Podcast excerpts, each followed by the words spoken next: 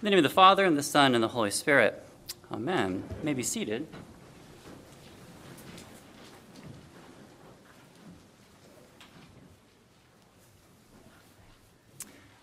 Let me read another gospel reading this morning. It's from John 1, starting in verse 29. The next day, John the Baptist saw Jesus coming toward him and said, Behold, the Lamb of God, who takes away the sin of the world. This is he of whom I said, After me comes a man who ranks before me, because he was before me. I myself did not know him, but for this purpose I came, baptizing with water, that he might be revealed to Israel. And John bore witness. I saw the Spirit descending from heaven like a dove, and it remained on him. I myself did not know him, but he who sent me to baptize with water said to me, He on whom you see the Spirit descend and remain, this is he who baptizes with the Holy Spirit. And I have seen and have borne witness that this is the Son of God.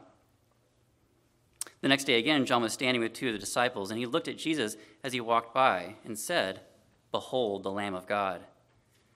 The two disciples heard him say this, and they followed Jesus. Jesus turned and saw them following and said to them, What are you seeking? And they said to him, Rabbi, which means teacher, where are you staying? He said to them, Come and you will see. So they came and saw where he was staying, and they stayed with him that day, for it was about the tenth hour. One of the two who heard John speak and followed Jesus was Andrew, Simon Peter's brother. He first found his own brother, Simon, and said to him, We have found the Messiah, which means the Christ. He brought him to Jesus, and Jesus looked at him and said, So you are Simon, the son of John. You should be called Cephas, which means Peter. It's actually fascinating. The gospel readings last week, this week, and next week kind of all overlap one another. So last week was Matthew 3, which was the baptism of Jesus. But then today we got John's account of the baptism of Jesus and the calling of the first disciples. And then next week we're going to get also Matthew's description of the first calling, of the calling of the first disciples.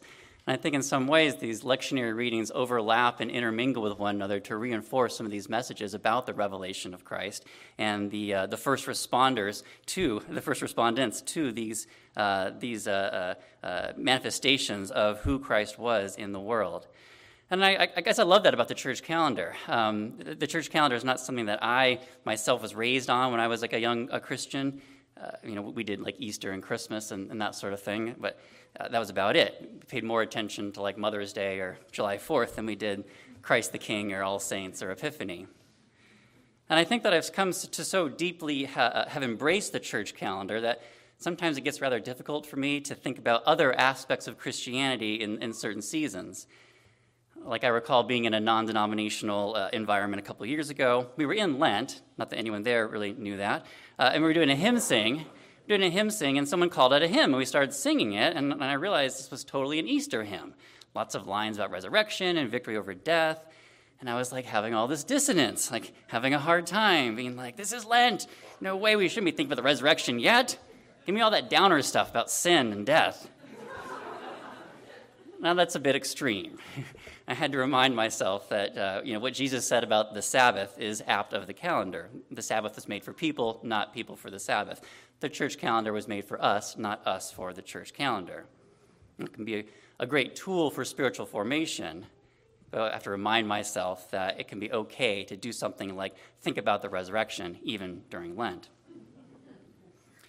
And I had to do some similar reminding of myself this week as I've felt and am feeling a bit of dissonance within our lectionary reading, specifically our Old Testament lesson about the Passover, and our gospel this morning about Christ as the Lamb of God.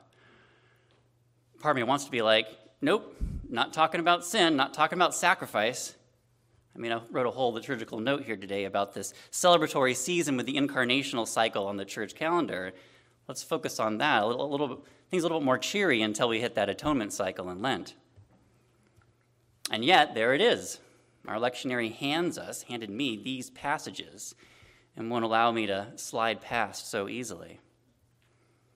And so here's what I had to realize or, or embrace that when in this Epiphany season we focus on the, the revelation, the celebration of the manifestation of the reality of Jesus Christ to the world, when we talk about uh, who he is and what he's done, we have to talk about the cross. We have to talk about his sacrifice. We have to talk about him being the sacrificial Lamb of God. For this is part of the totality of what Emmanuel, what God with us means. For Christ to be fully God with us, he became the Lamb of God who takes away the sin of the world. It is striking to me that we get a bit of John the Baptist, John the Forerunner, uh, sort of a, a bookend in, in, this season. Uh, you might remember when I preached back in December, you might remember, might remember the second Sunday of Advent when our gospel focused on this John the Forerunner passage, the, the, the classic passage from Matthew. It says, Repent, repent, for the kingdom of heaven is near. And here we are in the second Sunday after Epiphany with John the Forerunner once again. And John makes a lot of sense, I think, in Advent, uh, when we have these themes of preparation and paving the way for the Messiah, and we get these prophetic allusions. How does John make sense here, now, we got Jesus born. We got the angels and the shepherds and the magi. Aren't we done with John? But our lectionary says, no, no, we aren't done with John's message because John's John, that is the gospel writer's account of the forerunner, includes a slightly different nuance. With Matthew's portrayal of John, most of what we hear is, in fact, before Jesus enters the scene. John is the one crying in the wilderness, Prepare the way of the Lord. So his calls to repentance and preparation were apt for our Advent meditation on the coming of Christ. But we get a slightly different nuance here in John's portrayal. Early in John 1, Jesus has already arrived in the narrative. John 1:14 is uh, the fourth gospel's Christmas, if you will. The word was made flesh and dwelt among us. That's a bit abstract. It's not quite the manger scene of Luke, but it is a nativity scene nonetheless. So by the time we get to John the forerunner, forerunner, we get to him on the next day in verse 29 of John 1, pointing not ahead to the coming Messiah, but pointing to the presently present Savior who has already arrived. Some of you know more about Christian art than I do, but I think it's a pretty common image, a pretty common theme in images uh, of John the Forerunner to see um, him in, in a pointing gesture. And he'd be there in his camel hair suit or camel hair shirt and his leather belt, and he, he's pointing, gesturing at Jesus. And some of my favorite images have him holding a little scroll or a book, sort of artistic dialogue bubble, uh, with that key phrase emblazoned on it Behold the Lamb. So I think taken together uh, in the synoptics and in the fourth gospel, John both points forward to the coming Savior and points presently to the Savior who has come. So, John's key phrase here, behold the Lamb, doesn't, doesn't allow us to sever the incarnation and atonement cycles of our calendar. Rather, they are fused together in this component of the revelation of the reality, the total reality of Jesus Christ, the, the reality that as Savior, he is also of consequent necessity the sacrificial lamb. And if there had been any doubt that incarnation and atonement should not be rent asunder, our lectionary once again ensures we not miss this connection, which leads to the Passover in our Old Testament lesson. The scene in Exodus 12 is likely familiar. It describes the tenth and final plague that God sends upon the Egyptians uh, in an attempt to soften Pharaoh's heart to grant God's people freedom from slavery. Plagues 1 through 9 were dramatic and at times kind of gross, but they were ineffective. So God commanded Moses and Aaron to tell his people, tell God's people, to prepare for the final plague, the death of every firstborn. All the firstborn in the land of Egypt, from the firstborn of Pharaoh who sat on his throne to the firstborn of the captive who was in the dungeon, and all the firstborn of the livestock, were to suffer this fate. Now, Paul teaches us in Romans that the consequences of sin is death. And this lesson is one that God teaches the Egyptians through the death of their own. But I think God also teaches his people this truth through protecting them from this consequence.